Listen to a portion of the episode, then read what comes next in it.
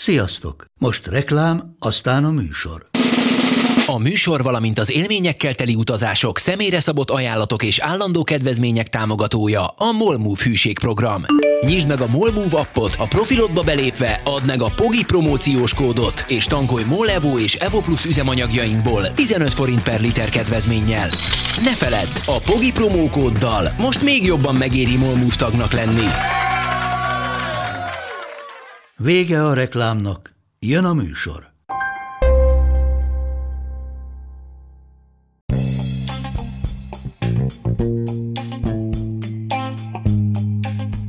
Ez itt a Pogi Podcast. Pogácsa Zoltán közgazdás, szociológus, politikai gazdaságtani podcastja a globális gazdaságról a klímaválság, az automatizáció, a digitális gazdaság, az egyenlőtlenségek és a posztdemokrácia korszakában.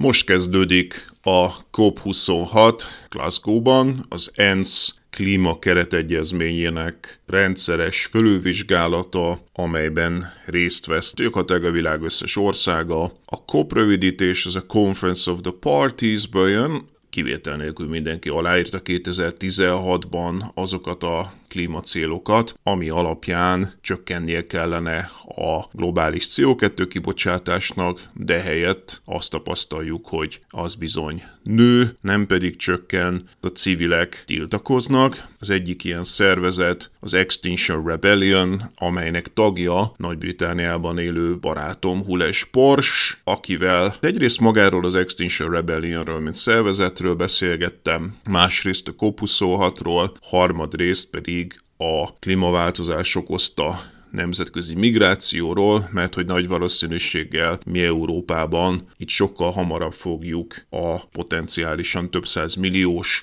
nemzetközi migráció hatásait érezni, mint hogy ahogy régebben gondoltuk, megsülnénk. Szóval erről beszélgettem Hules Porsa.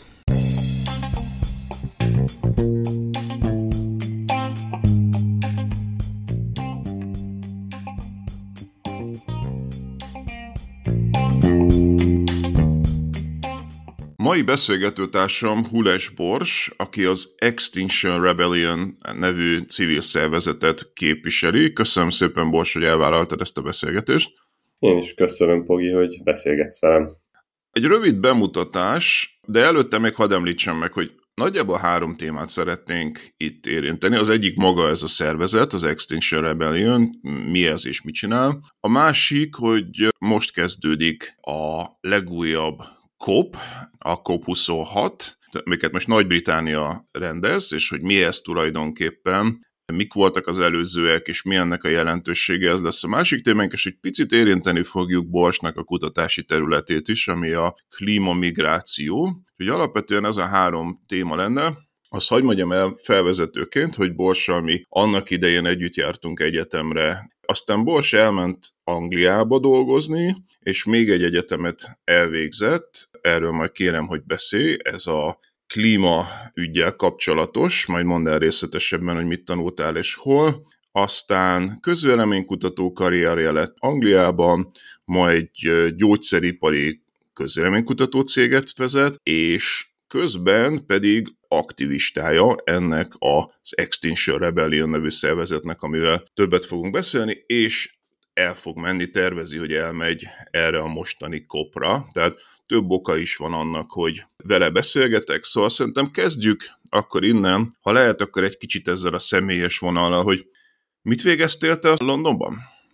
Londonban egy klímaváltozás management nevű masters-t csináltam meg, a, fú, hát ennek most már azt hiszem 5 vagy 6 éve, hogy befejeztem. Lehetett volna PHD-zni is, érdekelt is volna, de időközben azért rájöttem arra, hogy, hogy további kutatásnál talán fontosabb az akció. Tehát, hogy lehet, lehet PHD-zgatni, meg gyűjteni még a tudást, meg rengetegen csinálják is ezt is, ez szuper jó, de nekem valahogy a személyiség, személyiségemhez is azt hiszem jobban áll nekem az aktivizmus, és a, a, ez a belátás, hogy, hogy fontosabb tevőlegesen a változások irányába menni, mint, mint azt kutatni, hogy mennyire is vagyunk mi most pillanatnyilag szarban.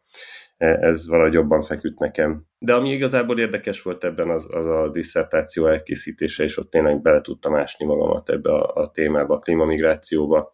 És itt ki is alakult tulajdonképpen az azóta is fennálló véleményem, hogy a, a, a klímaváltozásnál jóval hamarabb fogja tönkretenni a világot a klímamigráció.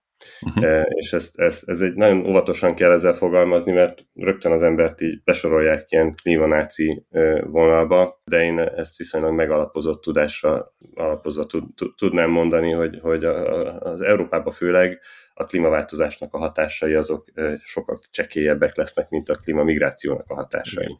Ez most már azt hiszem, hogy eléggé világosan látszik, tehát hogy régebben mindig azt gondolták az emberek, hogy hát majd megégünk, hogyha egyszerűen akarok fogalmazni, de hát ma már eléggé látszik, hogy hát az olyan hatások, mint akár a migráció, vagy ugye mostanság az egész klímaváltás, klíma alkalmazkodásnak a gazdasági aspektusai, hogy ugye mindenfajta hiányok és szűkösségek lépnek fel, szerintem ezek sokkal hamarabb fognak jelentkezni valóban, mint a maga az, hogy, hogy túlságosan magas lesz a, a hőmérséklet, de akkor menjünk bele ebbe a civil szervezetbe. Tehát ugye miközben neked van egy sikeres karriered, mint közelménykutató, gyógyszerkutató, közben mégis beléptél ebbe az Extinction Rebellion nevű szervezetbe, aminek azért elég radikális híre van. Igen, hát ez egy érdekes kérdés, mert belülről nézve úgy tűnik, hogy mi vagyunk a mainstream, tehát uh, semmi olyat nem állítunk, amit a tudomány ne támasztana alá. Ez egy, úgy szoktam megfogalmazni, hogy ez egy tudományos alapokra helyezkedő életkultusz. Tehát nem szeretnénk meghalni, nem szeretnénk a gyerekeink se, hogyha meghalnának, vagy nagyon-nagyon rossz életminőséget nem élvezhetnének a jövőben és minden, amit állítunk, tehát minden fact minden tudományosan alátámasztva, és egyébként nem extrémek az állításaink, hanem teljesen egyértelműen az IPCC riportokból indulnak ki. Uh-huh. És, és bár vannak az Extinction Rebellion belül ö, azt lehet talán mondani, hogy szélsőségesebb nézeteket való, vagy szélsőségesebb akciókra kész ö, emberek, de mindezt a szeretet és a jövő megőrzése jegyében tesszük. Tehát az, hogy mi egy ilyen szélsőséges, nem tudom, ökoterrorista szervezet lennénk, ez egész egyszerűen nem áll fönn. Akkor lassuljunk le egy kicsit, mert nem biztos, hogy mindenki tudja, hogy mi az az IPCC például. Igen, Intergovernmental Panel on Climate Change, ez az, az ENSZ-nek a klímaváltozással foglalkozó tudományos panelje, ők szervezik a kopokat, amiket említettél, most már 26-nál járunk, ez megy 30-x éve, és mindegyes kopnál megállapítjuk, hogy még mindig nem vagyunk ott, még mindig nem vagyunk ott, még mindig nem vagyunk ott, és nem veszük észre, hogy lehet, hogy nem a koppal van baj. Tehát, hogy valahogy a 25 kopból nem, lett, nem jött ki egy jó eredmény, akkor lehet, hogy másképp kéne. Világos, de ugye ez azt jelenti, hogy tehát az egyrészt ez az ENSZ, tehát mégiscsak a világ nemzetközi, a globális eh, szervezet, másrészt itt tényleg a világ legjobb tudósai vannak, ez tényleg egy nagyon erős tudományos konszenzus, és azt se felejtsük el, hogy a világ összes országa aláírója ennek a folyamatnak, tehát amit ti képviseltek, azt az ENSZ, a világ összes országa és a tudományos közösség konszenzusa. Nyilván lesznek majd olyan hallgatók, 0,2 aki még be fog azzal próbálkozni, hogy még vannak tudósok, akik ezzel nem értenek egyet, szintén 0,2 de én ezen a ponton már nem nagyon vesztegetném arra az időt, hogy azzal kapcsolatosan kezdjünk el beszélgetni, hogy van-e klímaváltozás, vagy nincsen. Én azt gondolom, hogy aki ezt ma még megkérdőjelezi, az már tényleg olyan extrém szélsőség, akikkel nem nagyon ér, nincs időnk foglalkozni. De akkor beszéljünk magáról a szervezetről. Tehát mit csinál ez a szervezet? Ugye azt lehet róluk olvasni hírekben, hogy elfoglalnak dolgokat, de nem erőszakos módon. Igen, ez egy erőszakmentes, és nem is mondanám, hogy szervezet, hanem ez egy mozgalom. Nincs, nincs szervezeti entitás, tehát ez, ez nem egy charity, ez nem egy cég, hanem ez egy mozgalom, nincs vezetője, tehát egyébként az angol rendőrség klasszikus módon nem bír semmit kezdeni azzal, hogy nem találja a vezetőt, mert azzal tudnának valamit kezdeni, de nincs vezető, egy buborék jellegű önszerveződő szervezetről van szó, ahol célok, feladatok vannak, és ha valaki kiejt a száján egy ilyet, hogy azt kéne csinálni, hogy kezdetű mondat, akkor automatikusan megkapta ezt a feladatot. Tehát ha, ha úgy gondolja, hogy ezt meg kéne csinálni, akkor az az övé. A szervezetről még annyit, hogy, hogy több mint 90, azt hiszem 92 országban van jelen, több százezer taggal. Magyarországon vagytok? Magyarországon is létezünk. Ez egy kicsi szervezet Magyarországon. Szerintem nem beszéltünk többről, mint néhány tucat emberről. Tehát ilyen nagy akciókat Budapesten vagy Magyarországon én nem láttam az Exától. Angol származású a szervezet, és ahol nyilván még nagy jelenléte van az Amerika, de közben lettek ilyen mindenféle spin-off vállalkozásai is, mint például az Animal Rebellion, vagy az Insulate Britain, amik nem egy az egyben az Extinction Rebellionhöz tartoznak, de mondjuk sok az átfedés a, a két szervezetnek a tagjai, vagy a több szervezet tagjai között.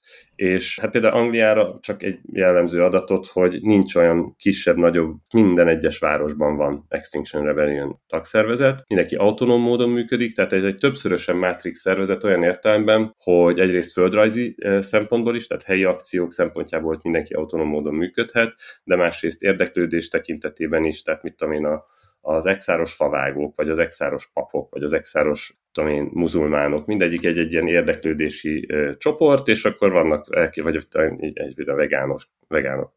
És akkor ők, ők a saját kis hatáskörükben, az exár nevében eljárva hoznak létre akciókat. És azért is nem tüntetésről vagy tiltakozásról beszélek, hanem akciókról, mert ez egy direct, direct Action Civil Protest Organization névre hallgat, hát sőt movement, ugye? Tehát ez egy tiltakozási mozgalom, amely akciókat szervez, az akcióknak pedig az a célja, hogy nyomást gyakoroljunk a, nem az egyénre, hanem az államra, a nemzetközi szervezetekre és a vállalat, nagyvállalatokra, mert hogy az a belátás született az exárban viszonylag hamar, és ez szerintem szintén az össztársadalmi vagy az össztudományos konszenzusnak megfelelő, hogy nem az egyénen fog eldőlni a klímaváltozás kimenetele, hanem ezeken a nemzetközi szervezeteken, nemzetközi cégeken és a, és a végső soron nemzetállamokon is. Tehát az XR célja nem mondjuk az egyénnek a, a beidomítása, hogy ne egyen húst, vagy hogy ne járjon autóval, vagy hogy tudom én, te feltegye a napelemet a háztetőre, hanem hogy nyomást gyakoroljon azokra, akiknél a valódi döntések vannak. Ez nagyon-nagyon fontos, mert alapvetően az esetek többségében, amikor klímaváltozásról van szó, akkor ez az individualizált nyomasztás megy, és az egyére van ráterhelve, hogy miért úgy élsz, meg miért ezt csinálod, meg miért nem azt csinálod, és hát nyilvánvalóan nem fogjuk azt mondani, hogy az egyénnek ne lenne felelőssége, hiszen nyilván segít, hogyha az ember szelektíven gyűjti a hulladékot, vagy biciklizik, de hogy ez önmagában nem fogja megoldani a problémát, szükség van rá, de nem elégséges, mert hogy itt strukturális, rendszerszerű problémák vannak, és akkor ezt rögtön emeljük ki, hogy akkor az Extinction Rebellion az, az strukturális, rendszerszerű dolgokban gondolkodik. Mivel próbálja meg ezt elérni? Tehát azt olvasom az interneten, hogy ilyen hidak elfoglalásával, közterek elfoglalásával próbálja a figyelmet ráirányítani arra, hogy elfogyott az időnk, és hogy cselekedni kell. Valami ilyesmi történik? Kezdhetem egy lépéssel hátrébről, hogy mi az, persze, amivel, persze, persze. mi az, amivel már megpróbálkoztunk. Ugye van ez, hogy az ember ír a tudom, országgyűlési képviselőjének, vagy szórólapot oszt, vagy, vagy, vagy e-mailezik meg Facebookon, felrakja, nem tudom micsodát. Van az, hogy be lehet perelni az államokat, nem tudom mennyire tudja a te közönséget, hogy 1300 különböző per zajlik 28 országban klímatémakörben. Vannak a hagyományos klasszikus aktivista szervezetek, Greenpeace, WWF, Friends of the Earth, eh, Sierra Club, sor, stb. stb. stb. Ezek léteznek 40-50, a Sierra Club esetén 100 éve, és ezek tulajdonképpen szemmel láthatóan semmilyen fajta hatást nem tudtak gyakorolni mondjuk például a széndiokszid légköri koncentrációjára, mert exponenciálisan nő, annak ellenére, hogy száz éve próbálnak valamit csinálni. Ugyanez elmondható a nemzetállamok által létrehozott mindenféle törvénykezésre, így például a, a széndiokszid megadóztatására, vagy más egyéb ö, nemzeti tervekre. Ezek mind-mind hatástalanoknak ö, tűnnek jelen pillanatban. A, a, a, tehát ennek a görbének a leszorítására én kicsit ilyen töményen, én, én széndiokszidra koncentrálok, van sok más mindenki, aki egyéb más területekkel foglalkozik, légszennyezettség, vagy műanyag szennyezés, hulladék, vagy az ökológiai katasztrófa, ami szintén megér ugyanekkora misét, de speciál én, én egy széndiokszidos fickó vagyok, engem ez érdekel, mert hogyha ezt nem oldjuk meg, akkor az összes többit hiába oldjuk meg. És, és hát ez tulajdonképpen csak annyi történt, hogy rájöttünk, hogy ez az összes dolog nem működött. És, és akkor mi az, ami működik? Meg lehet vizsgálni, hogy mondjuk a történelem során hogyan jött létre változás, és tapasztalható az, hogy általában hatalommal rendelkező emberek vagy népcsoportok ritkán szeretik átadni a döntésjogát vagy a hatalmat más addig ahhoz hozzá nem férő csoportoknak. Tessék gondolni itt a dél-afrikai apartheidra, vagy az amerikai civil rights movementre, az indiai függetlenségre, akár a 1989-es kelet-európai bársonyforradalomra. Tehát nem, nem, nem magától megy ez, és általában, vagy például a női szavazati jog Angliában egy nagyon jó példa, ott elég sok ablakot be kellett törni, mire a társadalom rájött arra, hogy hát igen, ezek tényleg akarnak szavazni. És ezek, ezek mind-mind példái a, ennek a civil tiltakozási mozgalomnak, és ami őket összeköti, az az, hogy mindig kezdeti ellenállásba ütköznek. Tehát az állam megpróbálja elnyomni, visszaszorítani ezeket a mozgalmakat, és ez eltart egészen addig, amíg hirtelen át nem billen a helyzet, és hirtelen, ami addig megvalósíthatatlannak tűnt, az elkerülhetetlenné válik. Na most erre lő az Extinction Rebellion is, hogy olyan nyomást gyakoroljon az államra, ahol ez a, ez a fordulópont megvalósul. Ez nem valósult meg még, de mindenféle kísérletek történnek erre. És például, hadd mondjak egy példát csak, ami a legfrissebb példa talán, ez az Insulate Britain, akik nem hivatalosan exárosok, de valójában persze azok.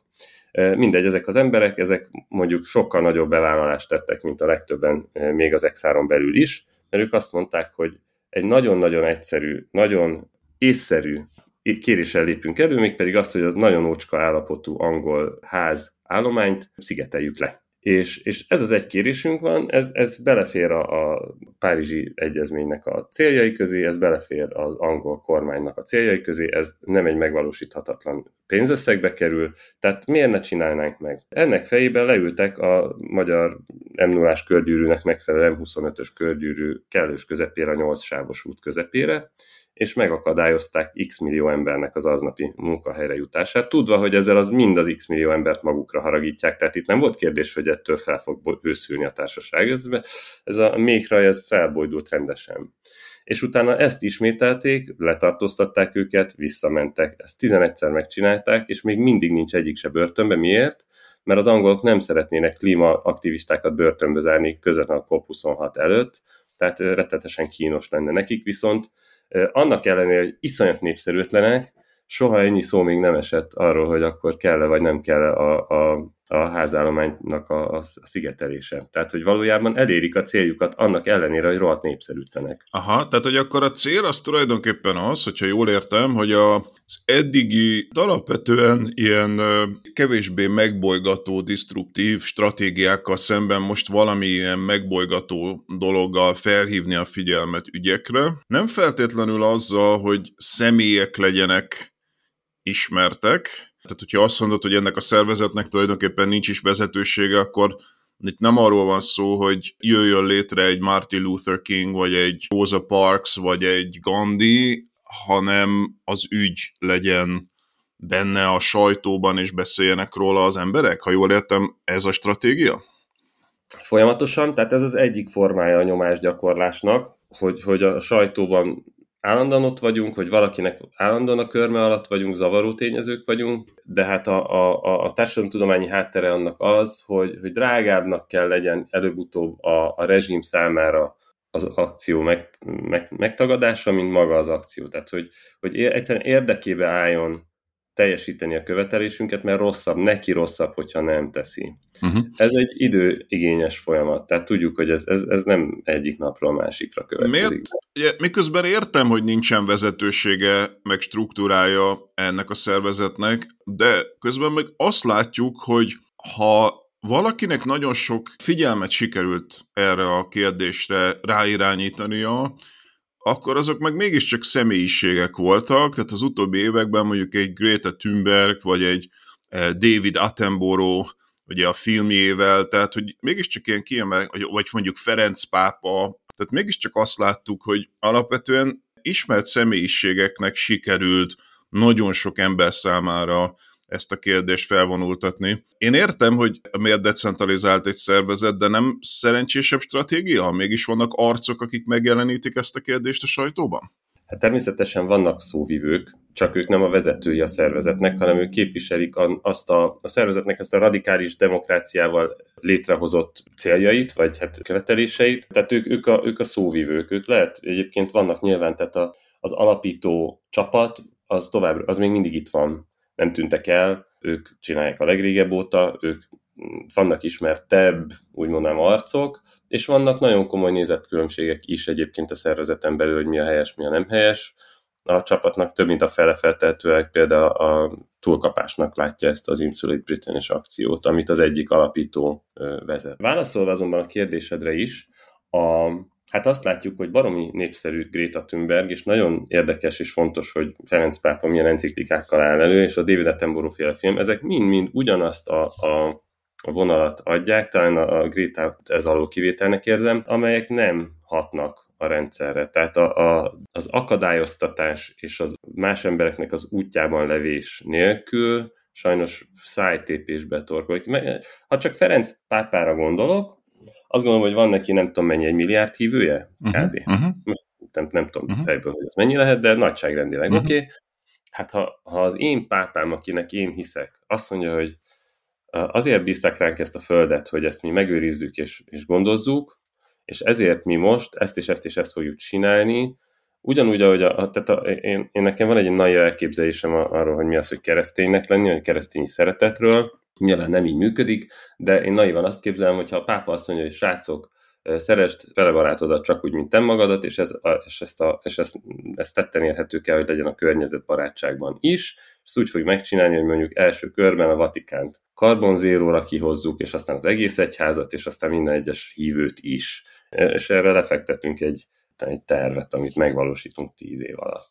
De nem erről van szó, a, hanem csak ki van jelentve. Tehát egyelőre nincs terv, csak, csak kijelentések arról, hogy mi lenne az üdvös út, vagy hogy, hogy mi a probléma. Tehát a probléma megállapításánál tartunk még mindig. Jó, most én ezt nem becsülném valahol. Tehát gondold bele, a Vatikán nagyon sokszor azt a szerepet játszotta korábban, hogy legitimált alapvetően ilyen establishment célokat, hatalmi eszközöket. Lehetne az is, hogy a pápa tulajdonképpen a kapitalizmus pártján lenne kritikátlanul, és e, ökoterrorizmusként elutasítaná a zöldeket, stb.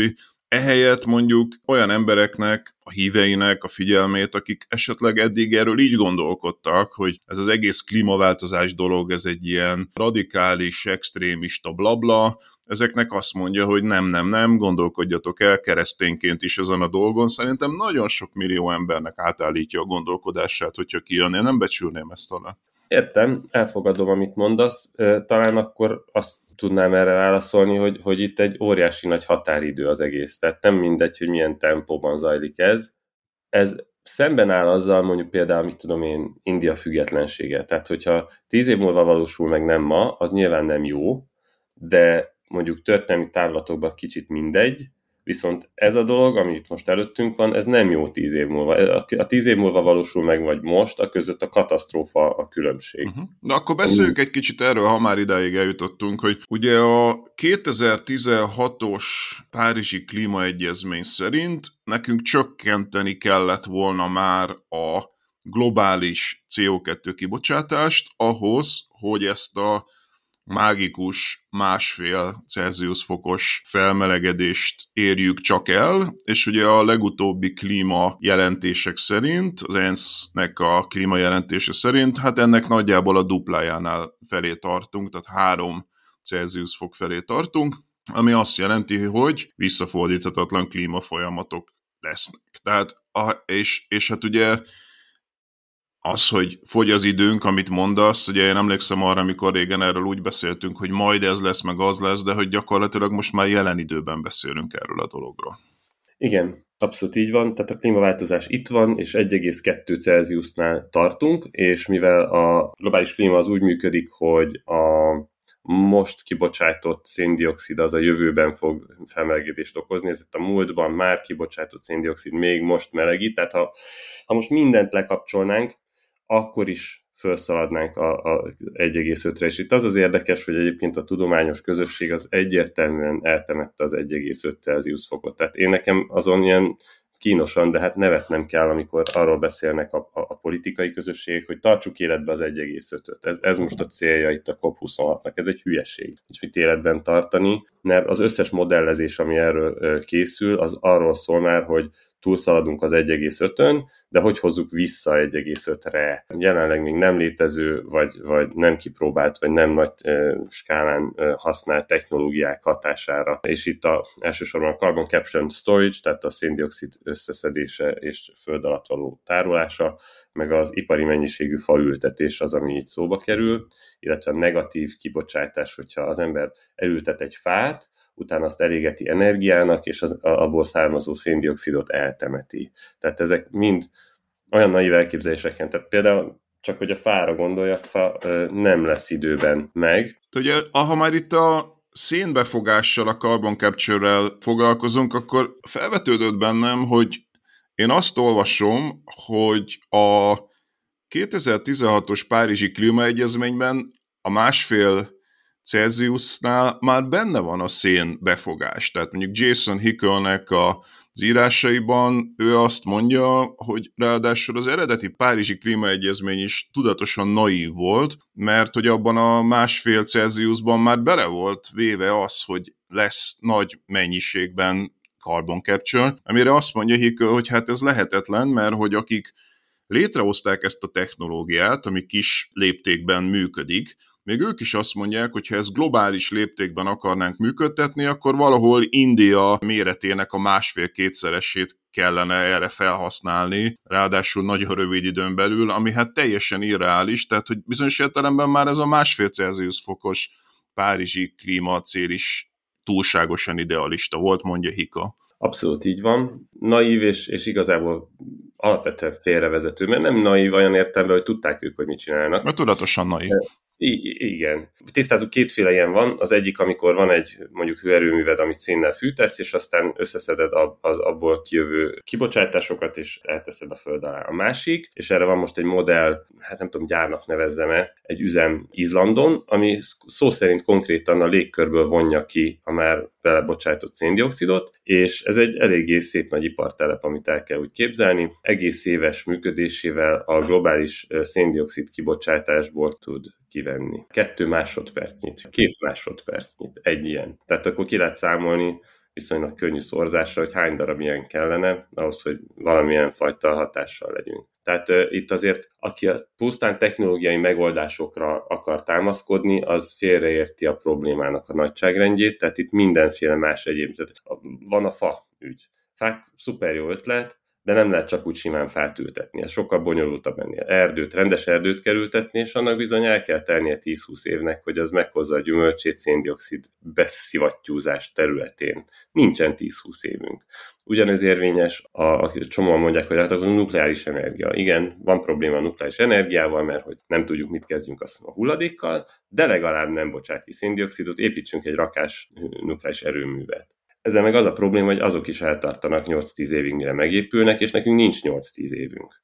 Nekünk most kell ezeket a dolgokat. Na akkor egy kicsit erről, hogy mennyi időnk van, mert ugye én amióta ilyen zöld ügyekkel foglalkozom, és ez már azért jó pár évtizede, folyamatosan ezt hallom zöldektől, hogy nincs időnk, nincs időnk, nincs időnk, aztán valahogy meg megyünk tovább, és azt érzékelik az emberek, hogy mintha mégiscsak lenne időnk, mert hát ugye 20 éve is ezt mondtuk, hogy nincs időnk, meg 10 éve is ezt mondtuk, meg most is ezt mondjuk, aztán valahogy ugye a hétköznapi ember számára az élet mégis megy tovább, tehát ő meg azt hiszi, hogy akkor tulajdonképpen mégis van időnk.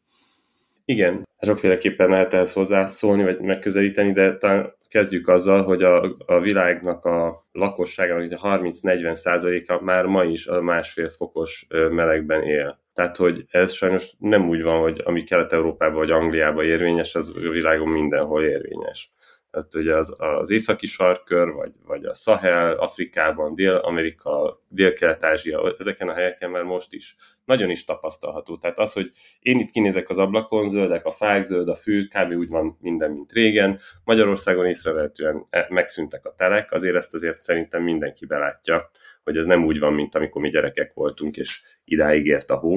E, e, ez az egyik olvasata, hogy a másik pedig, hogy sajnos az ember, mint faj, nem alkalmas a globális és a hosszú távú veszélyeknek a helyes értékelésére. Tehát nagyon jól tudok reagálni arra, ha, ha szembe jön egy tigris, vagy ha szembe jön egy vulkán, ezeket értem, ez ott van és most probléma, ezekre szuper jól tud az emberi faj reagálni, de nem vagyunk genetikailag sem kitenyésztve arra, hogy globális méretben gondolkodjunk, mennyiségű emberben, vagy, vagy állatban, vagy növényben, és nem vagyunk szintén kitenyésztve arra, hogy 30-40 éves távlatokban gondolkodjunk. Tehát az, hogy tényleg fogy az idő, ez nem kétséges, csak még nem vettük észre. Majd 10-20 év múlva egyszer csak észrevesszük, amikor meg már késő lesz. Lehet-e azt mondani, hogy a globális migrációval vettük észre? Ugye te ezzel foglalkoztál behatóban, és van egy olyan álláspont, ami szerint hát az, hogy mondjuk Európába jönnek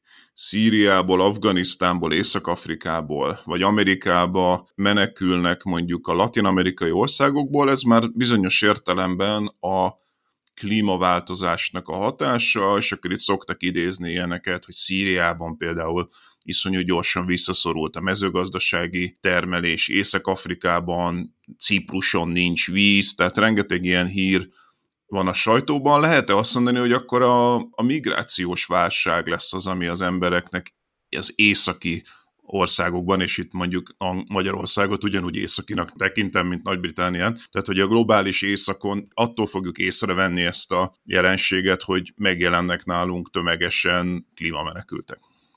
Abszolút, teljes mértékben, és hadd mondjak erre egy példát, a, hát a szíriai menekülteket említetted, és hogy ott megszűnt a mezőgazdaság, minek következtében ott hat éves asszály történt.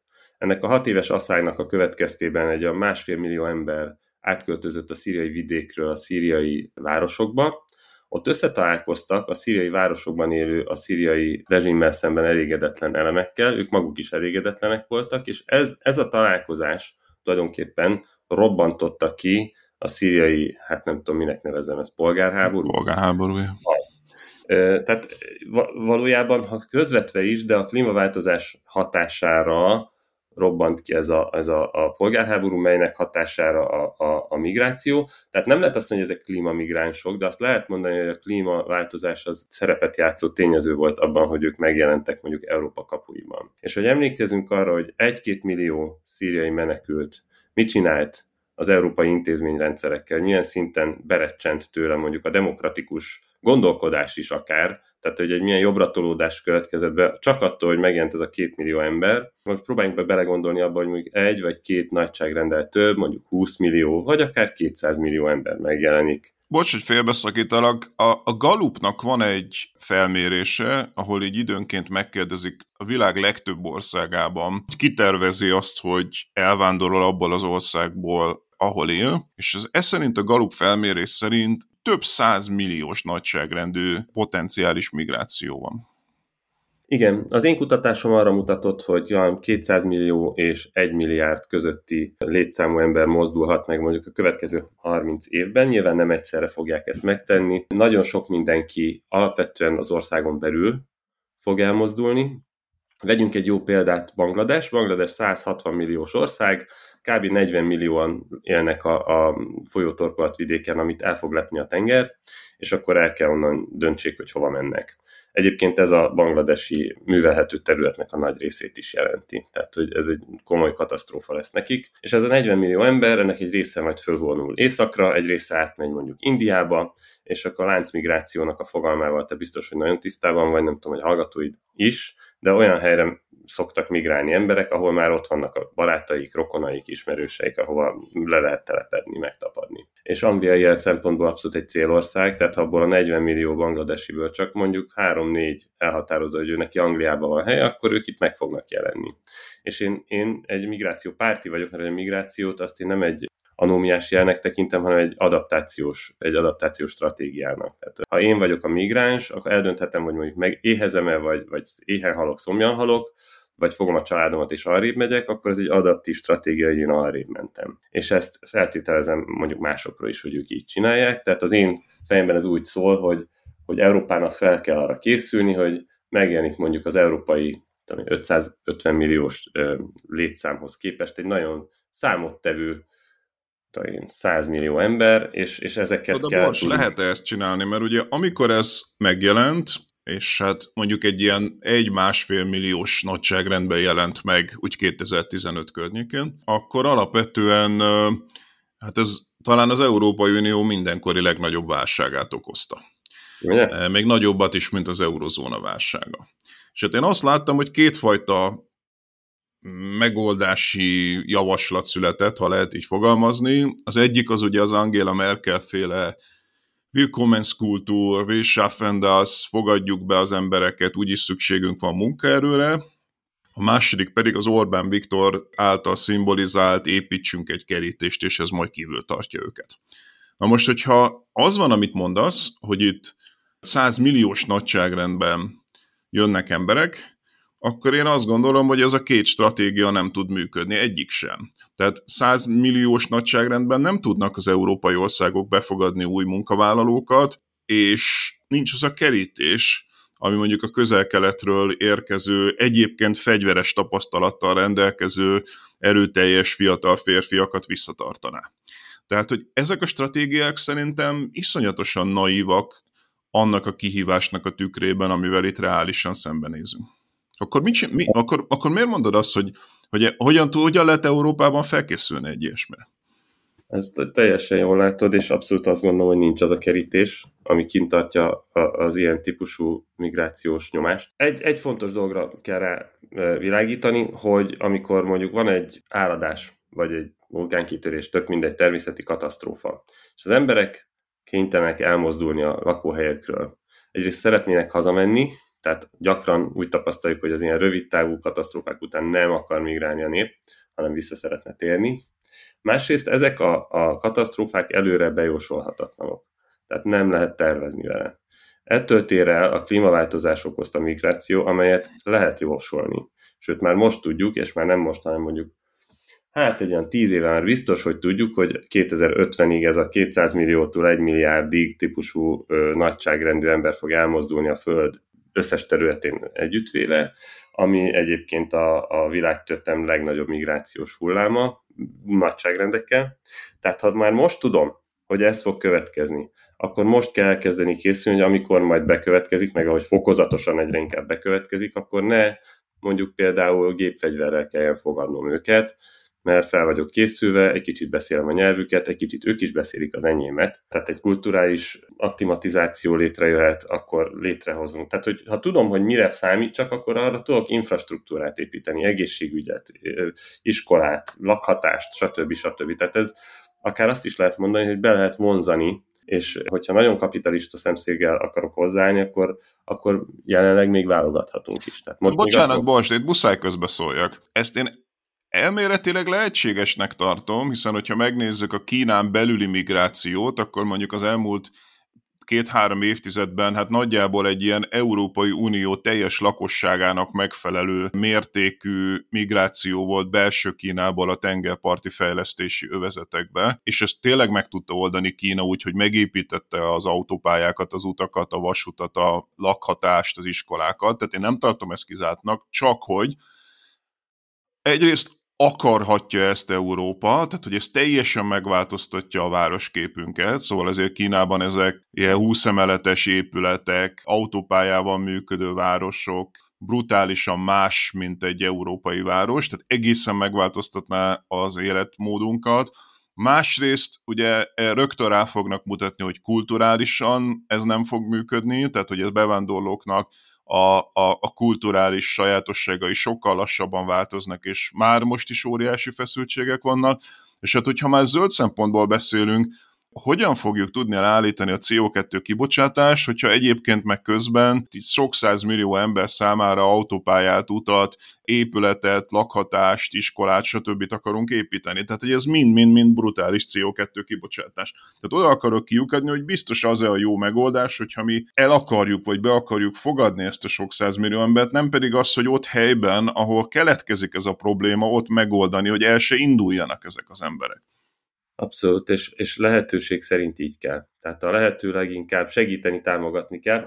És visszatérve Banglades példájára, ők arra rájöttek, hogy a külföldön élő bangladesi népesség az a bangladesi GDP-nek a 10%-át adja már ma is, ez a hazaküldött pénzek, és ezért Bangladesnek konkrét politikája van arra, hogy kitelepítse a népét Bangladesen kívülre, hogy ezzel a több lábonálás jegyében minél több helyről szerezhessen bevételeket. Már csak azért is, hogy a többiek ott maradhassanak. Tehát ezzel kanyarodom vissza. Moldova arra, esetében ez a GDP harmada, Magyarország Aha. esetében pedig a Világbank becslései szerint ma már eléri a 2-3 százalékát a GDP-nek.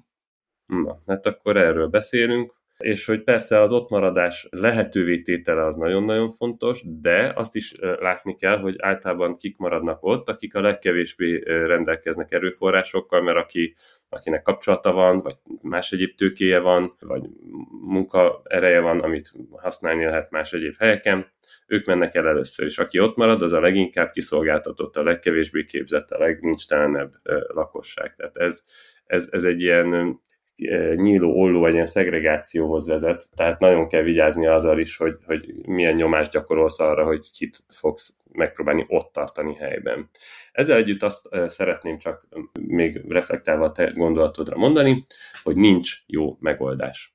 Tehát, hogy jó megoldások nincsenek, szar és még szarabb megoldások vannak, és, és ezek közül kell tudni választani. Biztos, hogy óriási nyomorhoz, embermilliók halálához, háborúhoz, erőforrás háborúkhoz, nácizmushoz és szörnyű dolgokhoz fog vezetni ez, ez a trend, amit most látunk, és attól, hogy ez most még nincs így, attól ez még így lesz.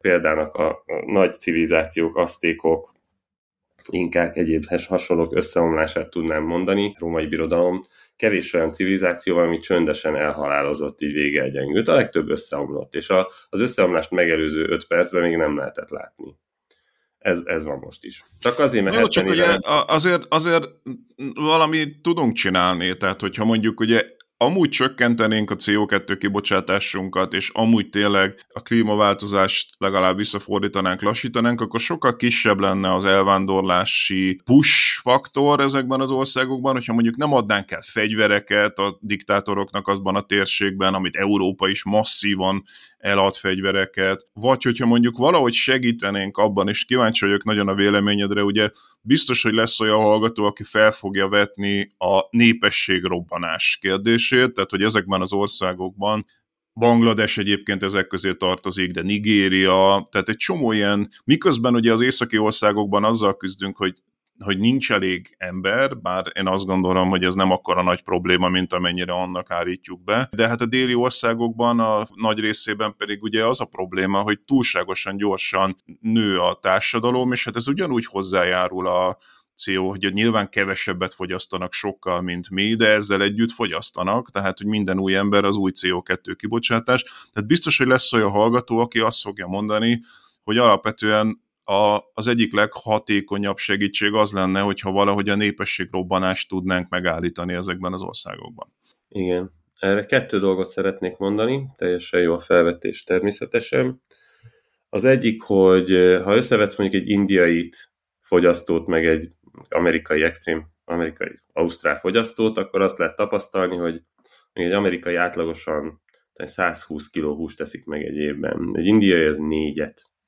Tehát a, a, akinek ez újdonság, annak elmondom, hogy a, a, a marha húsfogyasztás az a legnagyobb személyes hozzáadott járulékos széndiokszid kibocsátó hatás, tehát a repülőre szállni, meg piros húst tenni, ez, ez a kettő, hogyha már egyéni felelősséget fiatatunk. Tehát ilyen értelemben az, hogy mondjuk Indiában születik valaki, az sokkal kevésbé problematikus, mint hogy Európában vagy Amerikában születik valaki. Csak erre azt fogja mondani a kötekedő hallgató, hogy igen, csak hogyha mondjuk ugyanannyi idő alatt 100 vagy 200 ember születik Indiában, akkor ezt meg kell szorozni 200 -a.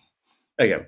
E, erre meg én azt mondom, de mindjárt visszakanyarodunk erre is, tehát nem akarom kikerülni a, a választ erre, csak hogy az össz kibocsátás, hogyha az egyfőre jutó kibocsátást felszorzod a népességgel, akkor azt tapasztalható, hogy Anglia, 68 milliós Anglia, az nagyságrendileg ugyanazt teszi, mint az 1,3 milliárdos India. Tehát, hogy akkor erről nagyon sok csúnya szó jut eszembe, uh-huh, hogy ki, ki, ki, ki kinek a méhében akar vájkálni. Uh-huh. Ezzel együtt ugye azt kell belátni, hogy mitől történt ez a népesség robbanás. Ez attól történt, hogy a régi, mondjuk száz évvel ezelőtti egészségügyi helyzethez képest az történt, hogy nem halnak meg a csecsemők. Tehát a csecsemő halandóság lezuhan, viszont a, a GDP az nem nő arányosan, tehát nincsen az a, az a fajta jólét, amit mondjuk Európában megszoktunk, amelynek követ, közvetlen következménye az, hogy kevesebb gyereket vállalnak. Tehát ez egy hosszú távú folyamat, ezt neked nem kell magyarázzam. De, de hogy minél gyorsabban képezzük a nőket, és minél gyorsabban születésszabályozási lehetőséget adunk a nők számára ezekben az országokban, hogy ők dönthessék el, hogy mikor mennyi gyereket vállalnak, és hogy dolgoznak-e, vagy pedig otthon maradnak gyerekekkel, annál gyorsabban zuhan le a születések száma ezekben az országokban, és egyébként ki van számolva, hogy az összes létező klíma mitigációs lehetőség közül a női születésszabályozás lehetővé tétele és a nők oktatása ezekben az országokban, ez a kettő az összes többinél többet ér. Magyarul, hogyha valaki meg akarja állítani a klímaváltozás vagy a népesség óriási robbanását, akkor gender studies, gender studies, gender studies, akkor tulajdonképpen iszonyatos erővel támogatni kellene a társadalmi nemek tudományát világszerte. Ámen. Így van.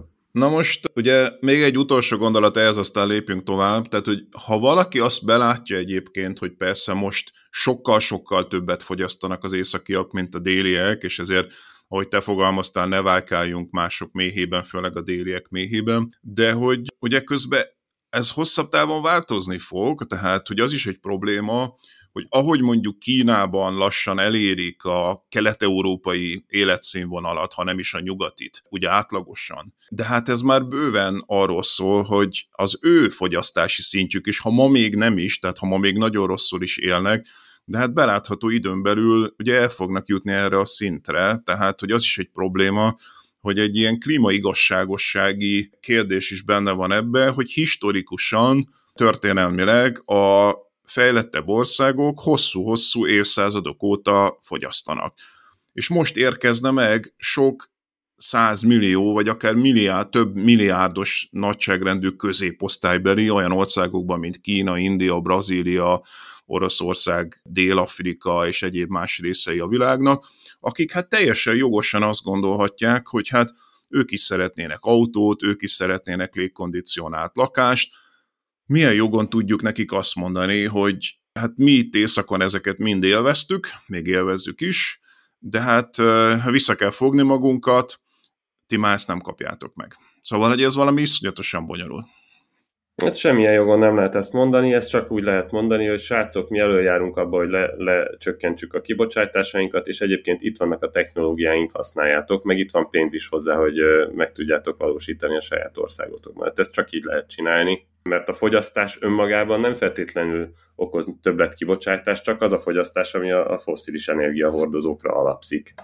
Úgyhogy ha például, nem tudom, Kína az egy érdekes példa, mert ugye ők csinálják a legtöbb napelemet, ők csinálják a legtöbb elektromos autót, a legtöbb elektromos buszt, a legtöbb szénenergiát, és a legtöbb szénenergiát is. Mert hogy mindenre szükségük van, és sokan vannak. De hogyha például, én nem azt mondom, hogy nekünk dotálnunk kellene a kínai gazdaságot, de ott, ott, ott komoly döntéseket lehetnek hozni arról, hogy, hogy ez a fajta gazdasági bővülés, ami az egyéneknek az életminősége, vagy még az életszínvonalának, nem, az életminőség nem feltétlenül függ így össze, hogy az életszínvonal növekedést függetleníteni a széndiokszid kibocsátástól. És ez nem egy lehetetlen feladat, főleg most nem, amikor a, a napenergia és a szélenergia először a világ történelem során olcsóbb, mint a szén és az olaj és lassan most már a gáznál is olcsóbb lesz. Ha már Kínát említed, azt muszáj megemlítsük ebben a beszélgetésben szerintem, hogy Ugye nagyon sokszor szoktak úgy érvelni, hogy hát ugye voltak olyan országok, ahol a gazdasági növekedéssel párhuzamosan sikerült szinten tartani, vagy akár egy picit csökkenteni is a CO2 kibocsátást, és ezt valami fajta ilyen bizonyítéknak próbálják meg beállítani arra, hogy lehet leválasztani a gazdasági növekedést a CO2 kibocsátásról, csak elfeledkeznek arról, hogy hát ez úgy tudott megtörténni, hogy a fizikai termelést átvitték Kínába. Tehát azok az országok, amelyek komoly fizikai termelő kibocsátók voltak korábban, a fejlettebb országok, ugye ma már mindenki ismeri azt a jelenséget, hogyha elmegyünk egy szupermarketbe, egy boltba, szinte mindenre rá van írva, hogy Made in China. Tehát az a CO2 kibocsátás, ami, hogy mondjam, formálisan Kína oszlopába van beírva, hozzá van elkönyvelve, annak egy jelentős része az valójában a mi CO2 kibocsátásunk, fejlettebb országoké, de valójában nem nagyon lehet növekedés, gazdasági növekedéssel a CO2 kibocsátást csökkenteni. Nem nagyon tudok elképzelni olyan iparágat, és ide beleértem a szolgáltató szektort is, mert az egy illúzió, hogy a szolgáltató szektor az nem termel CO2 kibocsátás, hiszen akár egy Facebook mögött is ott van egy hatalmas szerverpark, tehát valahojában mindig ott van egy fizikai teljesítés is. Tehát, hogy ha a Kínát nézzük, és ugye a nemzetközi szállítmányozás, tehát ugye ezeket a tudszokat Kínából be kell hozni az első világba, és hát óriási növekedés volt szintén a a repülőgépek kerozin használata, az, ugye a szállító repülőgépekről beszélek, akkor a, a hajóknak a nehéz dízel felhasználása. Szóval, hogy amikor Kínáról beszélünk, akkor nem szabad elfeledkezni arról sem, hogy ott azért nagy részt a mi kiszolgálásunk folyik fizikai termelésben. Igen, abszolút. Hát persze egyre inkább az ő saját 1,2 vagy 3 milliárdos lakosságuknak a kiszolgálása is de amire rávilágítasz itt ezzel, az tulajdonképpen csak annyi, hogy a, a, ez a, az örökös gazdasági növekedés, ez egy fenntarthatatlan dolog és ez, ez kétféleképpen lehet megoldani. Az egyik az, hogy leteszünk róla, hogy állandóan növekedjünk, körkörös gazdasági modelleket próbálkozunk, és, és alapvetően elfelejtjük ezt az évi 3%-os növekedést, mint célt, mert kinőttük a bolygót, és jelenleg kb. 1,75 század bolygónyi erőforrást használunk, tehát fenntarthatatlan ez a növekedés.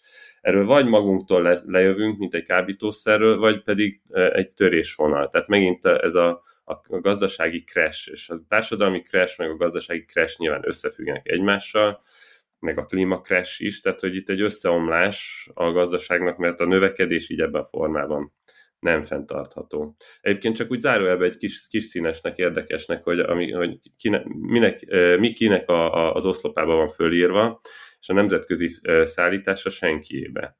Tehát abban a pillanatban, hogy repülőre szállt egy cucc, vagy, vagy, vagy hajóra, az, az nem egy országnak a, a kibocsátása. Most kérdezem én, hogy akkor kié? Na mindegy. Uh-huh. Ez csak egy ilyen... Igen, igen, azt én is észrevettem.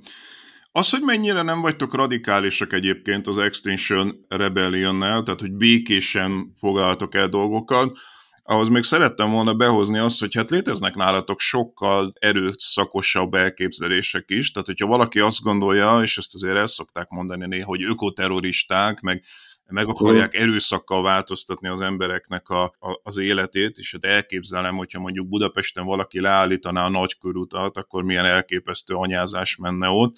De hogy vannak sokkal erőt... A Karácsony már leállította. Tessék? A Karácsony Gergő már leállította.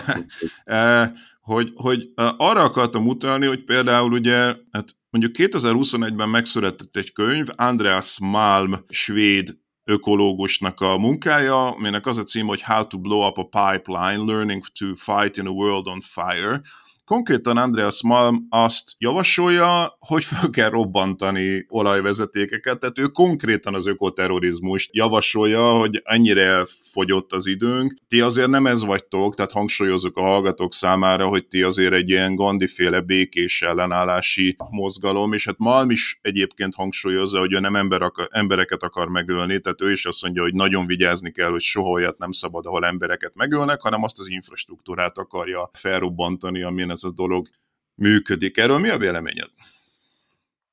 Hát a magánvéleményem lehet, hogy eltér attól, ami az Extinction Rebellionnek a hivatalos véleménye, mert én a magam részéről azt gondolom, hogy a kritikus infrastruktúrának a, a semlegesítése, én nem a felrobbantásra gondolok, de semlegesítése vagy minimum akadályoztatása az egy nagyon fontos feladat, és hogy e, ebbe az irányba én nagyon szeretném, hogyha ez a mozgalom is elmozdulna. Vannak ilyen e, precedensek, például én Southampton közelében élek, és itt a Southamptoni csoport, az, az a Southamptonban van az egyik olaj állomás, ahol nagyon sok nyersolaj érkezik az országba és öt darab ember ezt három napig tudta akadályozni.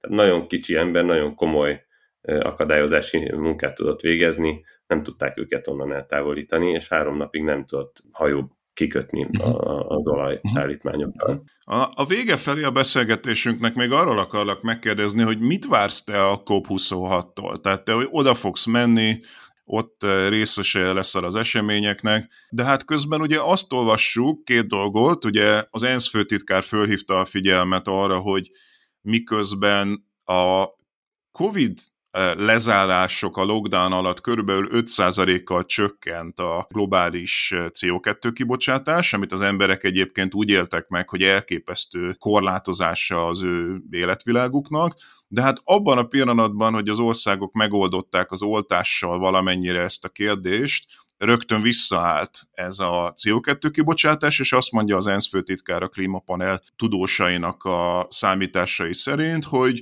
2030-ra 16%-kal magasabb lesz a CO2 kibocsátási szintünk, mint volt a Párizsi Klímaegyezmény alapján, tehát miközben drasztikusan csökkenteni kellett volna, ehelyett jelentősen növelni fogjuk 2030-ra, és a másik, amit láttunk, ami szintén kijött a hírekben, hogy az országok lobbiznak, hogy a, ezeket a célokat ráadásul még puhítsák is fel, tehát az olajexportáló országok olajügyben, a vörös hús exportáló országok, Argentina és társai, azok meg a húsügyben, tehát mindenki lobbizik, hogy ráadásul még pujítsák is fel. Na most, hogyha ezeket olvasod, és nyilván olvasod, akkor milyen várakozásaid vannak a COP26-tal kapcsolatban? Igen, hát ez még hozzá kell tenni azt is, hogy ez a 16%-os növekedés a, a, a megkívánt 45%-os csökkenéssel szemben, ez, ez, ez a vállalások szintjén igaz, nem pedig a, a, a ténylegesen megvalósuló akciók szintjén. Tehát, hogy ez még mindig csak az ígéret földje, nem, nem a tényleges valóság, úgyhogy a valóság még ennél is rosszabb bír lenni, sőt, feltehetőleg rosszabb is lesz. És, és hogy aki a technológiai megváltásra szeretné helyezni a, a, a, a a reményeit, az, valószínűleg rossz lóra tesz. A technológiai megváltás, bocs, csak egy, egy rövid-rövid dolog, hogy Naomi Klein-nak a This Changes Everything című könyvét ajánlom, ahol egy komplet fejezetet szentel annak a Naomi Klein, hogy megnézi tételesen ezeket a techno-optimista szcenáriókat, és mindegyikről kimutatja ezek az ilyen techno-fixek, hogy hát az egyik az nagyon messze van még, a másikra nincs pénz, a harmadik globálisan nem skálázható, a negyedik több problémát okozna, mint amennyit megold. Tehát érdemes azoknak, akik hisznek ezekben a különböző technofixekben, a Naomi Klein-nak, akkor már megvan magyarul is, érdemes ezt elolvasni. Uh-huh. Bocs, ezt csak mond tovább. Abszolút, így van. Zseniális az a könyv, tényleg nagyon olvasható és rettenetesen ijesztő is egyben. A, tehát a várakozásaim a COP26-tal kapcsolatban nyilván itt a, a államfők már, már eleve úgy érkeznek ide, hogy a várakozásainkat, az elvárásainkat moderálják, csökkentgetik, hogy érezzük, hogy ebből biztos, hogy nem lesz semmi különösebben jó, hogy aztán amikor valamit mégiscsak összetákolnak belőle, akkor örülhessünk én, én biztos, hogy nem örülni megyek oda, én dolgozni megyek oda, én a klímaaktivizmust azt, azt munkának tekintem, egy, egy áldozatos munkának, és az, az, az a feltételezésem, hogy nem úgy fogok eljönni onnan, hogy hurrá, megoldották, mert nem lehet megoldani ezen a szinten. Sajnos úgy tűnik, hogy nincsen igazából olyan szint, amin meg lehet, az egyéni szinten nem tudjuk megoldani, az állami szinteken nem tudjuk megoldani, és ezen a nemzetközi szinten meg nem bírnak egy, egymással dűlőre jutni. Tehát én nem, nem igazából látom, hogy eh, mi, mi az, ami megoldaná ezt a problémát, vagy hogy egy nagy katasztrófából egy kisebb katasztrófát csináljon, csak hát én egy ilyen konfucionista hozzáállással akkor is megyek, ha tudom, hogy reménytelen. Uh-huh. Az Extinction Rebellion tervezett valami akciót, vagy az ilyesmit nem illik előre bejelenteni? Abszolút be vannak jelentve az akciók, tehát ha fölmész mondjuk a honlapunkra, ott bejelentett akcióink vannak, szinte minden nap történik valami, és ezen kívül meg a be nem jelentett akciók, amikről kizárólag csak azok a kicsi körök tudnak, akik az akciókat csinálják, és lesz, lesz mindenféle civil protestálás és, és út, útbarikádok és egyéb más izgalmas dolgok, amit, hogy mondjam, ez még mindig az, hogy hogyan tudunk a lehető legnagyobb sajtónyilvánossághoz jutni, hogyan tudjuk a legtöbb emberhez eljuttatni az üzenetünket, és még akkor is, vagy annak az árán is, hogy nem vagyunk népszerűek közben, mert hogy a, sajnos a, a, a hírhozója az, amikor rossz hírt hoz, akkor lelövik, de ettől a rossz hír még marad. Uh-huh. Jó, így végezetül még akkor azt szeretném megkérdezni tőled, hogyha valaki mondjuk hallgatta ezt a beszélgetést, és kedvet kapott ahhoz, hogy együtt dolgozzon az Extinction Rebellion-nal, akkor mit kell csinálnia? Hát fönn vagyunk a Facebookon, fönn vagyunk az interneten, Extinction Rebellionre rákeresel, és azonnal kidobja az összes lehetőséget. Hát csak azért kérdezem, mert azt mondtad, hogy ugye nincsen fix szervezet, tehát hogy uh, hogyan lehet akkor csatlakozni? Hát feliratkozol egy hírlevélre, és akkor mondjuk heti rendszerességgel megkapod, hogy milyen akciók vannak a világban, milyen akciók vannak az országban, milyen akciók vannak a te városodban, be lehet csatlakozni virtuálisan és élő, tehát hogy aki szeret mondjuk kitenni a testét mindenféle atrocitásnak, az kiteheti, aki jobb szeret telefonálni, vagy internetezni, és úgy akar aktivista lenni, azt is lehet. Ezer, kb. 200 féle tevékenységi kör van az Extinction Rebellion belül, és mindenkinek mindenféle idejére igényt és számot tartunk. Ha valakinek egy órája van egy héten, az is jó, ha valaki full time-ba ezt akarja nyomatni, arra is van És azt mondtad, hogy ha valaki javaslatokat fog tenni, hogy ezt és ezt kéne csinálni, akkor azt fogjátok neki mondani, hogy akkor hajrá, csináld meg. Megnyerted. Ezt megnyerted, így van. Uh-huh. Jó, hát Hules Bors, nagyon szépen köszönöm a beszélgetést, az Extinction Rebellionnek aktivistája, Southamptonban élő magyar származású, de most már nagyon régóta Nagy-Britániában élő szociológus és egyben klímavédő. Köszönöm szépen, Bors. Én is köszönöm, Pogi.